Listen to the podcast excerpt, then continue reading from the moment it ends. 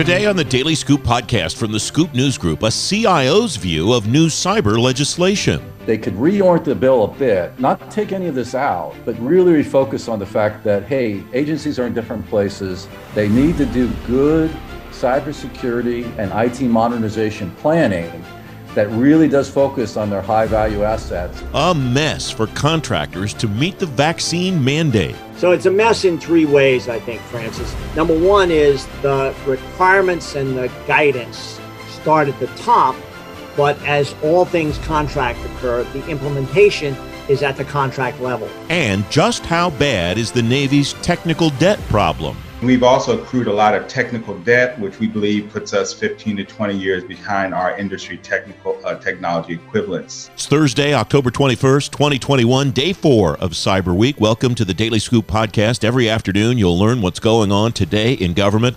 I'm the host of the Daily Scoop podcast, Francis Rose. Here's what's happening now. December 21st is delivery day for the General Services Administration's new Polaris contract. Senior GSA contracting officer James Mitchell says proposals will be due 40 to 60 days after the release of the solicitation. GSA says Polaris will be a five year contract with no ceiling. The Army will cut six of its 12 data centers by 2028, according to its chief information officer. Raj Iyer says three of the service's four most complicated ERP systems have already moved to the cloud. Iyer's announcement comes after the service released its new digital transformation strategy. The Department of Homeland Security has new power to hire and pay cyber talent. Tim Starks is writing about it on Cyberscoop. Tim, welcome and happy Cyber Week to you. What is the significance of what DHS can do now that it couldn't do before? Welcome. Hey, thanks for having me again. Uh, it, this is um, I, I, use the word dramatic in, in, terms of how what kind of remake this is. Um, as someone who is pretty familiar with how federal government employment works, like you are, um, you know that the general schedule is kind of the, the the, the way in which almost everything happens in terms of pay. Um, this just says goodbye, throws that out the window for for anybody who gets into this exempted. Ser- sorry, I believe it's just called the cybersecurity service. Um, starting on November fifteenth, they will be able to be paid essentially what DHS wants to pay them, and that's just the start of what is uh, a, a, remake of the entire way this happens at DHS. It's a it's a very dramatic top to bottom. This looks like very little else out there in the government right now. The money is fascinating to me. You lead this story off by writing soon a cyber professional at DHS could make as much money as the vice president. 255,800 bucks or more up to $332,100 if they're in a geographic market where that salary makes the offer competitive you're exactly correct. It blows the general schedule out of the water, at least in this area. And it strikes me this will be a model, as DoD's model potentially could be. And you mentioned that in this story too on cyberscoop.com for other agencies. It doesn't strike me that agencies will wait very long before saying, hey, we want to be able to do this too. Have you seen any traction with that yet as you've been following this story? In fact, just the other day, Angela Bailey had said she's the the chief human capital officer at DHS had just said that um, they have been approached by other agencies asking basically, can we borrow all the lessons learned from you doing this? The one thing that is important though is that they would have to get congressional approval for this. Another thing that makes this story really interesting to write is that Congress gave DHS the power to do this in 2014. Yeah. It's taken seven years to do it, and and the reason they say is because it's such a, a radical overhaul. Uh, other agencies would have to get that same kind of authority. DH, DHS has it, DOD, DOD has it, and right now that's about it. And, and, of course, you know the DoD system is pretty similar, but there are some other things about the DHS system that are a little different. There's a there's a kind of inventorying process of this that people are excited about because they're going to be looking at taking all these factors about how much people are paid in the private sector and looking at analyses of, of, of these kinds of other workforce things and being able to continually adjust and uh, estimate what kind of people they need and for what kinds of jobs and that is something that uh, that makes this system stand out a little differently from the DHS system. There's a lot more in your story on cyberscoop.com, Tim. I commend it to people who would like to learn everything that's going on with this. Thanks very much for coming on to talk about it. Yeah, happy to do it. You can read more about all of these stories and many others at fedscoop.com and cyberscoop.com. Leading government cyber experts, like the chair of the Senate Homeland Security and Governmental Affairs Committee, Senator Gary Peters, will join me at Palo Alto's Public Sector Ignite virtual conference. It's happening Thursday, November 18th. I hope you'll join me too. You'll learn about key cybersecurity issues impacting agencies, including zero trust, endpoint detection and response, and secure remote access. You can sign up now at ignite.paloaltonetworks.com. Federal Information Security Modernization Act is in line for another update. The leaders of the Senate Homeland Security and Governmental Affairs Committee have introduced a bill that includes some major changes for agencies. Richard Spires is principal at Richard A. Spires Consulting. He's author of Success in the Technology Field, a guide for advancing your career, and he's former chief information officer at the Departments of Homeland Security and the Internal Revenue Service. Richard, welcome. It's good to see you. What do you see in this legislation that Senator Peters and Senator Portman are advancing that makes a big difference in the way that agencies do business? Welcome, Richard. I'm glad you had me, Francis. Yeah, regarding the, the bill, I mean, first I should say that, you know, FISMA does need to be modernized again. I mean, it was originally passed in 2002. It was then updated in 2014. You know, it's time. I mean, uh, eight years is a long time, and we, we do need to, to look at it again. Uh, there are aspects of this bill that I think are very, very positive. I mean, I, I, I view it as kind of a best practices um, uh, amalgamation of best practices for cybersecurity, obviously focused on on federal government agencies. Um, you know, for example, it's requiring agencies to do things like penetration testing. It's uh, really upping the game for uh, for CISA, which is part of DHS, in their role and oversight of agencies and what they're doing in cybersecurity. Um, so there's some very very positive things about this bill that I think would help agencies, and I particularly would highlight small agencies that, that are struggling mightily with cybersecurity. It, there's even a provision in this bill for CISA to stand up um, and pilot a, a, security operations center um, service offering. So, a SOC service offering, which I think is a really good idea because many small agencies just do not have the wherewithal to do this well. So, why don't you outsource it to an organization that focuses on it? I, I, note, though, I've known you long enough to read between the lines, Richard. You said there are aspects of this bill that are very positive. There are some things in this legislation that you really like. Are there things in this legislation that you don't care for, speaking as somebody who used to be a CIO subject to what this bill would have you do?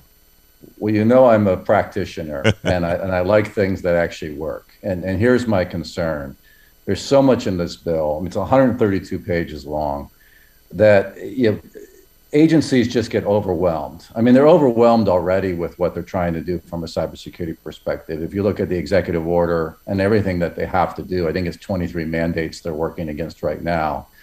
So here's my fundamental problem I have with much of this kind of legislation, or even executive orders for that matter. It's not just legislation. Is that you know, cybersecurity is really about doing risk-based analysis and focusing on the most important things.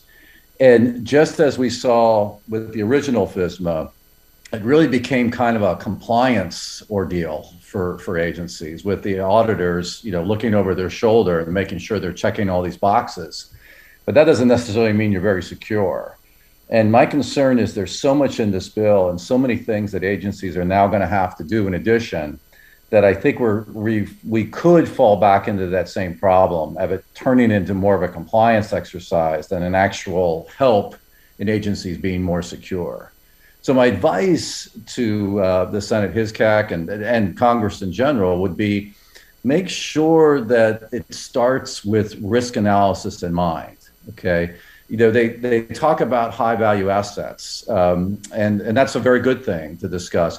But you know focus first on protecting those high value assets, those systems, that data that, that are most important to your agency. Um, and, and then work out from there. I mean, I think so much of this is we're, we're going to boil the ocean for the enterprise here, and we're going to do all these things that are going to help. And I, and I actually feel like that's just overwhelming agencies. When I and I'm not going to name any agencies, but when I talk to practitioners that are in government working these issues, there's an awful lot on their plate, and I, I, think they're struggling to handle what they already have to do, let alone new legislation that would add more requirements. You said something there a moment ago that I, I don't even know if it was intended to pique my interest, but it did. there's a huge difference in the way this legislation will affect agencies that didn't even apply in 2014 in the last update. You talked about protecting data as well as protecting systems. Nobody mm-hmm. really cared about protecting data the last time FISMA was updated. Do you see anything here that specifically addresses that? Or is it just the idea of protecting uh, agencies in general and data is such an important part of what agency ha- agencies have to offer now? What what's the implication I, I think for there's this? a recognition. That? You know, it, I mean, obviously protecting systems is very important as well, but you know, so many of these breaches, and particularly those that that have uh, PII, personally identifiable information, uh, that has been breached, you know, go to the heart of of us needing to protect data. I mean, the OPM data breach is probably the one that everybody remembers as, as being the most uh, substantial. But you know, it's interesting. This bill um, now goes beyond that and and recognizes that and it actually uh, has OMB needing to define what a major incident is, although the bill actually lays out a lot of what a major incident should be. For instance, an incident uh, the head of the agency determines is likely to have an impact on national security or homeland security or economic security. And, and why was that added? Well, if you look at the SolarWinds data breach, or you look at some of these latest ransomware attacks, it wasn't about PII, okay, that was exfiltrated, okay. It was, it was really about other types of data. And, and so the idea is we need to focus on all types of data that's relevant or important to an agency and protecting that. And I think the bill does a good job, okay, of, of, of reorienting us uh, to focus not just on the systems, but, but also on the data. Um, uh, so again, you say something that, that jumpstarts my brain. Is there enough flexibility in this bill to help agencies, to give agencies resources and latitude? For example, with something like ransomware. Again, a year ago, 18 months ago, it wasn't on anybody's radar screen. Now everybody's thinking about it.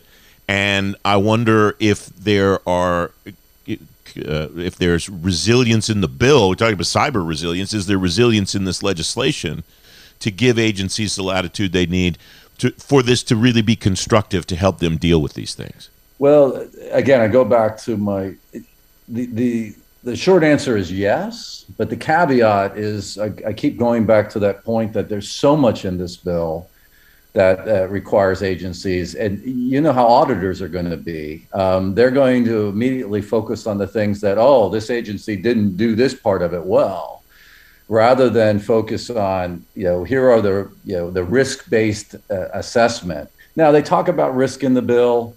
That's still supposed to be the center of it. But uh, we, as we have seen time and time again, you know, when it comes right down to it, there's a there's a laundry list of things you're supposed to be doing, and the question is, are you doing them all well?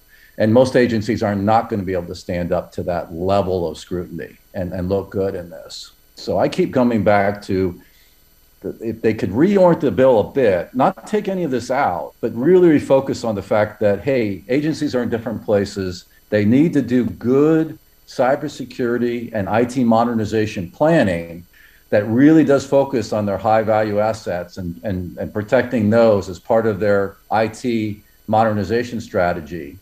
If they can focus on that and really make advances there, I think we as a government or we as, as a society um, are, are in much better shape. Always great ideas I get from you. Real quick, uh, success in the technology field, a guide for advancing your career. I'm seeing tons of positive feedback for your book on, uh, especially on LinkedIn, on social media. So congratulations on that, Richard. Well, well, thank you so much, Francis. You can read more about the ideas around reforming FISMA in today's show notes at thedailyscooppodcast.com.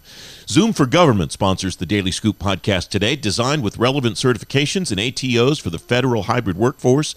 Zoom for Government offers rich and high reliability audio and video to work through complex issues and build rapport across government with mission partners and engaging the public. Learn more at carahsoft.com slash Zoom. The deadline's approaching for contractors who work with federal agencies to get their people vaccinated. Logistical complications are popping up, though, for companies and for agencies. David Berteau's president and CEO of the Professional Services Council. He's former Assistant Secretary of Defense for Logistics and Materiel Readiness. Dave, welcome. It's great to talk to you. Before we turn the recorder on, you said this is turning into a real mess. What do you mean by that, and where are you seeing the mess? Welcome. So it's a mess in three ways, I think, Francis, and thanks for having me on here. Number one is the requirements and the guidance start at the top, but as all things contract occur, the implementation is at the contract level. And so you always have that potential for a disconnect between centralized guidance and 50,000 separate procuring contracting officers with their own warrants and their own programs that are operating. The second way it's in a mess is because of the very tight timetables necessary to get this done. Uh, with a December 8th deadline for full vaccination, and the definition of full vaccination being two weeks after the last dose of whatever vaccine you occur, there's not a lot of time. And the third way it's a mess is because of questions about to whom does it apply?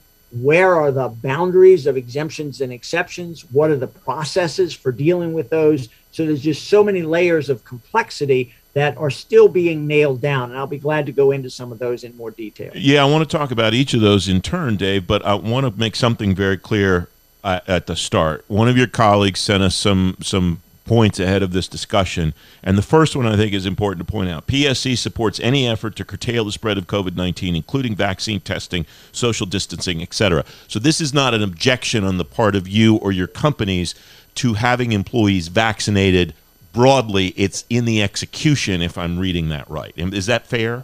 That's fair. And in fact, among our member companies, and as you know, Francis, we have large, medium, and small, and we cover the entire federal government and all types of companies. You know, a number of our member companies have said this mandate is actually in line with what we need to do anyway. And it helps us because once the government puts the mandate on, then it reinforces the need. So for a lot of our members, this has been a plus and it has helped them get a fully vaccinated workforce. The challenge comes where the workers are not interested in being part of that process. And so I think we, we span really the full spectrum of responses and capabilities that result from those responses. All right, let's take uh, an approach to solutions here. You know, I've been doing this long enough that you know I'm interested in how do we fix a mess when we find it. The first one that you talked about, requirements at the top, but the guidance is by contract. How do we fix that, either on the contractor side, or what would you like to see the government or individual agencies do to solve that one, Dave? That's a really important question because you don't want to do anything to undermine the warrant that the contracting officer has. That's the fundamental premise of the federal acquisition process and its integrity and ethics along the way. At the same time, we've and we've seen this work in some cases it is both plausible and necessary for guidance to say, as you execute your warrant, here are the things you need to be keeping in consideration. It's more than just performance on the specific contract, it's the overall impact on the capability of industry to support the government. And I think if you have guidance that takes that into account, then you can then you can map from that top and bottom and come out with something productive. We saw it, by the way, back in March of 2020 with the rapid transition to the authority to telework. Contracts didn't have, didn't specifically authorize teleworking. And so you had contracting officers saying, I'm sorry, teleworking is not authorized under your contract.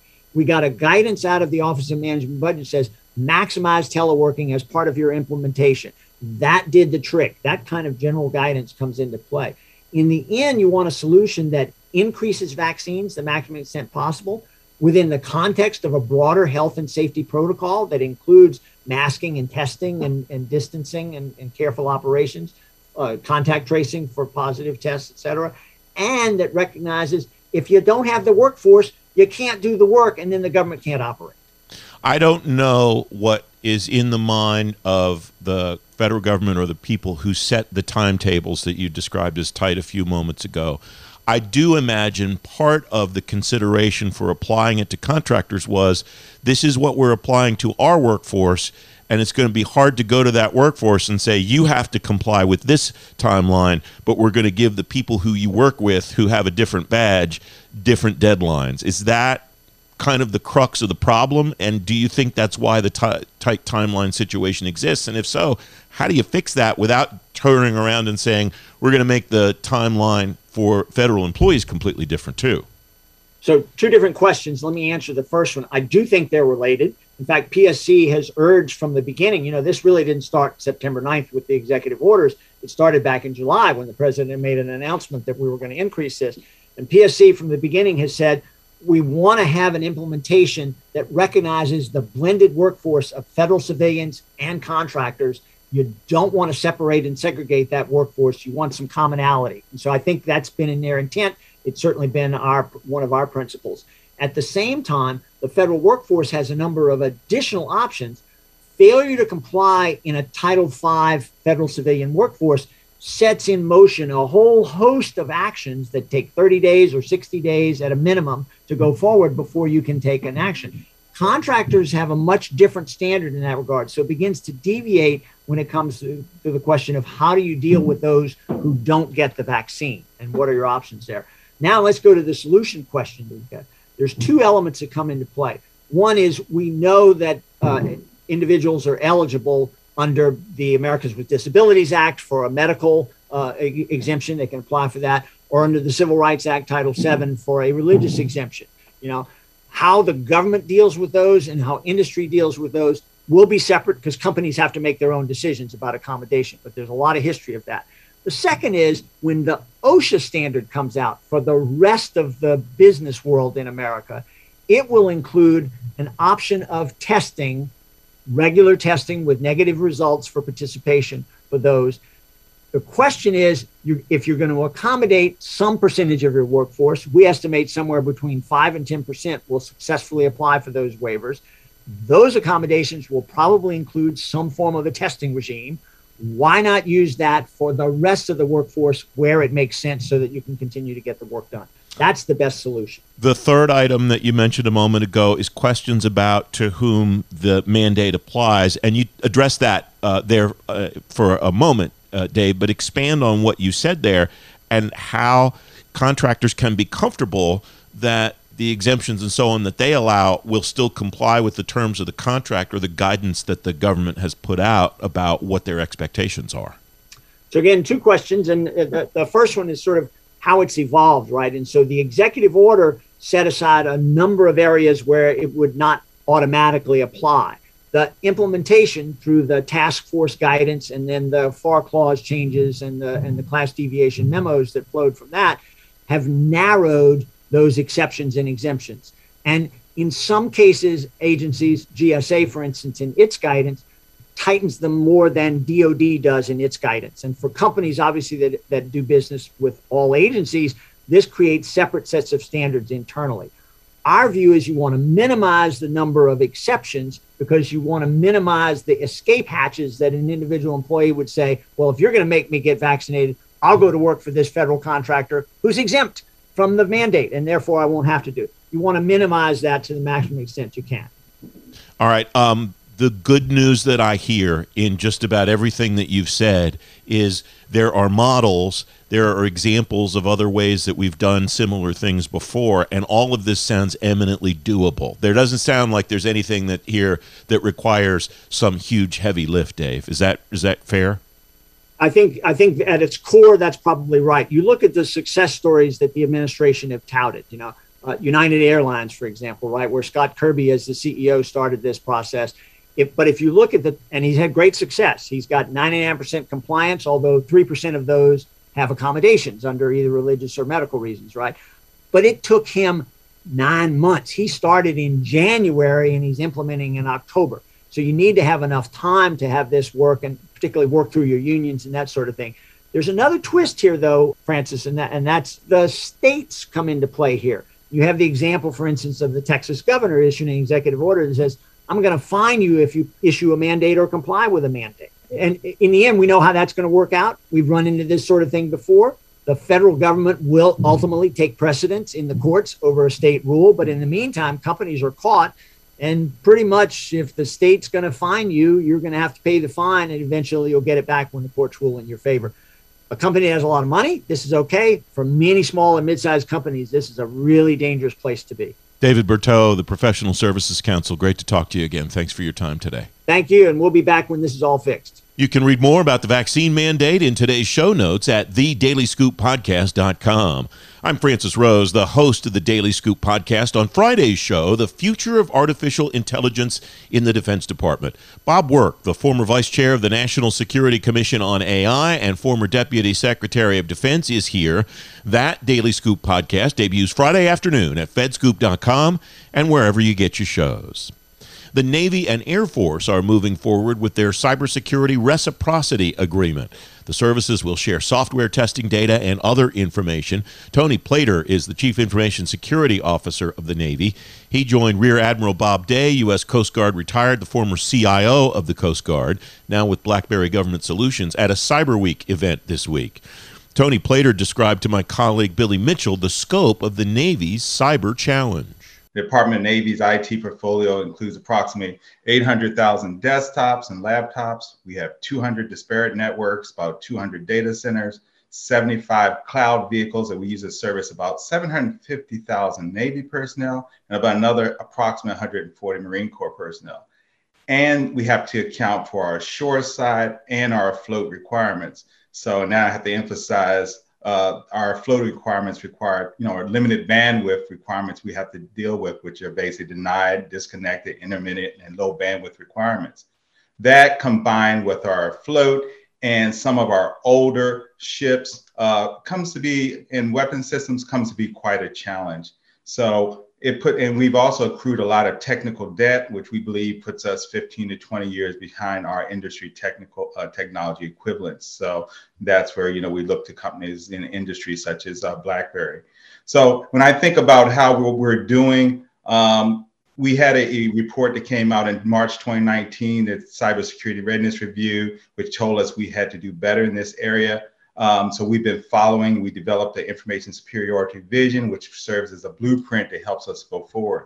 We're looking heavily at modernization of our infrastructure to address this. We're looking at innovation, innovation efforts to bring in 5G, AI to support us. And we look at when I look at it from a cybersecurity perspective, I look a lot at DevSec, uh, doing what industry is doing, making sure we bake cybersecurity in from the upfront and using uh, uh, the newer methodologies to make sure we can get delivered quickly and efficiently. And all of this is in working closely with the acquisition community and working with our defense industry partners. Thanks for that, Tony. Bob, I'd love to hear your thoughts as well. As I mentioned, you spent uh, a lot of your career in the Coast Guard, so I'm sure you're familiar with this. Um, and then I'd also like to get your, your thoughts on, you know, um, when it's not legacy hardware or software, how, how do you, when, when you're introducing new modernized software, how are you building it in so that security is from the front, sort of like Tony uh, just alluded to at the end of his comments? Yeah, I certainly understand the challenge that Tony faces, particularly with those disconnected units and uh, legacy stuff. and, and you know it's very difficult to change those technologies but what you can do is you add them into the network which you know um, in many time is being required is leverage other tools that can kind of determine what's a normal state for that system and can determine particularly when it's abnormal. So you're using additional tools including now people starting to leverage ai and those capabilities to determine what's normal state even for a legacy system such that you do get alerting that you know something may be up in that system even though the security is not baked in. And then as you move forward you know and modernize you know there are new all sorts of standards that continue to evolve that says this is the right way to bake security in using devsecops as you're working to develop those systems.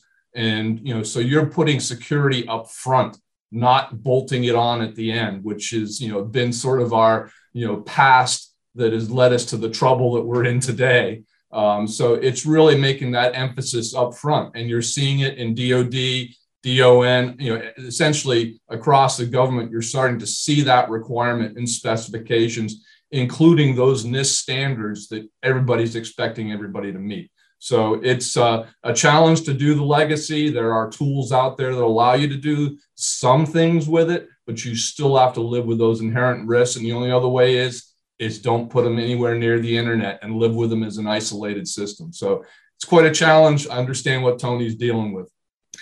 I want to move next to the uh, security of the technology supply chain. I know it's a big topic that the government is trying to tackle, a very robust challenge. Um, and I'm wondering, you know, Bob, I'll go back to you, um, what your thoughts are on how the government can best tackle this challenge and, and how the relationship between industry and government plays a strong role in making sure that uh, you know the, the, the sharing of technology and information is, is appropriate and that everything is secure in that supply chain. Well, you're starting to see it, and it's evolving in very uh, many, many different fronts. You know, other, you know, we're going to talk a little bit probably about the executive order, um, but there's all sorts of other standards that are out there that industry is meeting and you know is being required to meet as a result of specifications and contracts that are being released. Software bill of materials is going to continue to become more and more prevalent. That that's a requirement that you as a company are going to have to disclose all of those elements that are inside of the software that you're delivering to any company. And at BlackBerry, we're starting to see those questions being asked day in and day out. You know, are you meeting federal standards? FIPS 140-2 just for encryption. You know, are you meeting those requirements? Um, and now you're seeing evolving um, capabilities specifically, um, you know, pointed at supply chain with CMMC. And again, as a company, we're moving rapidly to prepare for that. There's still a lot of unknowns. There's still a lot of implementation challenges, but we know it's coming. And if we're going to continue to do business um, with the federal government and the governments of the world, which BlackBerry does on you know G20 country as we're there, um, we know we're going to have to meet those requirements. So we watch the standards, and again, we're starting to apply those standards to our products. Tony, anything to add to that?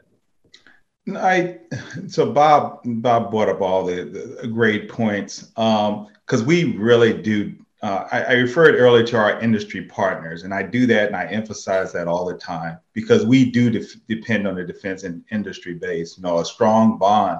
So supply chain third party as the bob said are big topics these days. And we we have numerous companies who are connected into the DON sometimes directly. Other times our weapons are you know they're building our weapons building our technologies. So and we so we depend on the processes that make sure you know that the parts that we need are where we need them when we need them and in a secure manner. But the threats continue to grow and that's why it remains a challenge. So that the did the defense industry base prevents a key source of exploitation, you know, of our, our naval advantage. So we know that our DIB companies, primes, and suppliers, some have been breached, their IP stolen, uh, and we still have things that need to be addressed. So SolarWinds is still fresh on our minds. So it's still highly probable that we, you know, we still have those challenges. So what we're doing is working closely with the department, uh, with DoD CIO and the Undersecretary of Defense for Acquisition and Sustainment and we're working, as I mentioned earlier, trying to modernize that infrastructure within close coordination and looking at where our parts are coming from and what our tier one, tier three, tier two, and tier three providers are doing. And uh, Bob mentioned CMMC. As you said, we you know we support that. We're working closely with DoD uh, in a in an effort to better understand our cybersecurity posture of our partners. But equally, we don't want to be too overly burdensome on uh, especially industry, especially small businesses. So more work to be done in that area. Tony Plater, the CISO of the Navy, along with Bob Day of BlackBerry, the former CIO of the Coast Guard, and my colleague Billy Mitchell of FedScoop. You can find a link to the entire Cyber Week event in today's show notes at thedailyscooppodcast.com. The Daily Scoop podcast is available on all the podcast platforms. If you've already rated the show, thanks for doing that. High ratings and good reviews of the show help more people find it. The Daily Scoop podcast is a production of the Scoop News Group in Washington, D.C. James Mahoney helps me put the show together every day. The entire Scoop News Group team contributes. Bob Work, the former Deputy Secretary of Defense, is here tomorrow on AI in the Defense Department. Until then, I'm the host of the Daily Scoop podcast, Francis Rose. Thanks for listening.